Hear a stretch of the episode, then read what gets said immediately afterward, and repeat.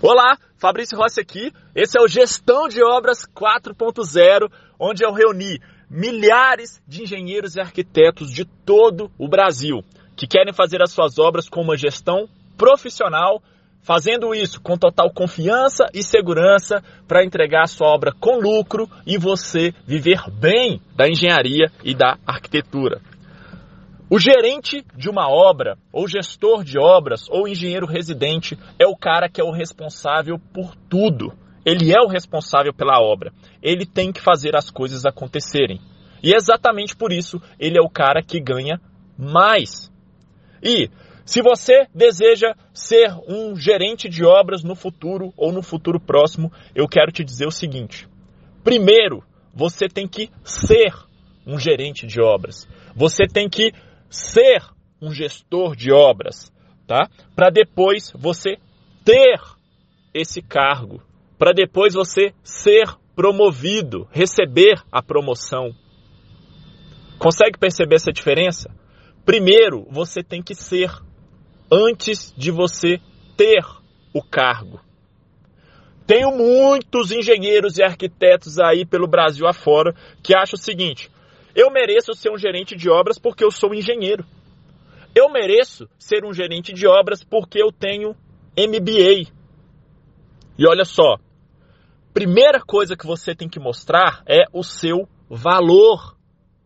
Primeira coisa, você tem que mostrar para a empresa que você trabalha que você é capaz, que você é capaz de assumir aquela obra, que você é capaz de resolver os problemas ou de trazer as soluções necessárias para aquela obra. Nenhum diretor de obras vai tornar você gerente de obras da noite para o dia.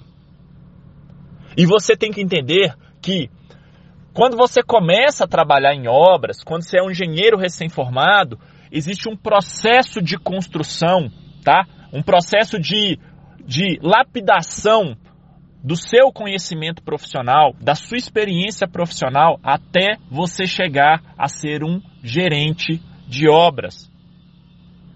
Você tem que aprender um monte de coisas. Então, como que você faz então para ser isso mais rápido? Você tem que focar na sua curva de aprendizagem. Você tem que aprender como um grande gerente de obras faz e aprender isso rápido. Foi exatamente isso que eu fiz há 11, quase 12 anos atrás. Quando eu me tornei gerente de obras, eu tinha 25 anos de idade. Eu era responsável por uma obra de 10 milhões de reais. Então, fica ligado nisso, tá? Vai para cima. Primeiro você tem que ser, você tem que ganhar experiência, você tem que mostrar o seu valor, mostrar que você resolve problemas, mostrar que você tem capacidade para assumir uma obra. Ninguém vai te dar uma obra de mão beijada. E tira isso da sua cabeça, assim, ah, eu sou um engenheiro, já tenho dois, três anos de formado, eu mereço ser gerente do contrato. E às vezes você não consegue resolver problemas. E às vezes você não está realmente preparado profissionalmente para assumir uma obra, tá? Então foca nisso. Olha o que aconteceu comigo quando eu me tornei gestor de obras. A empresa que eu trabalhava, ela tinha mais ou menos 15 obras em andamento. Então você tem ali 15 gerentes de contrato. E todos os outros gerentes de contrato, eles tinham uma média de 45, 50 anos de idade. E eu era, eu tinha 25. Eu era 20 anos mais novo do que eles, pelo menos. E sabe o que, que aconteceu nessa minha primeira obra? Quando eu era já gerente de contrato, eu tinha o pior carro de todos eles. Eu tinha o carro mais velho, era um Ninho 2003. Quando eu precisava de equipamento na minha obra, o pessoal me mandava os piores equipamentos, tá?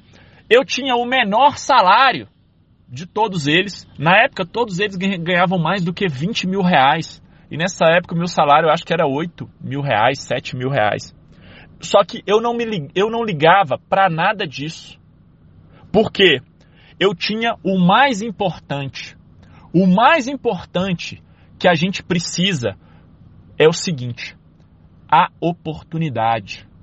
Eu tinha a oportunidade de gerenciar uma obra e de fazer diferente e de mostrar que eu era capaz para depois aí eu começar a fazer as minhas exigências.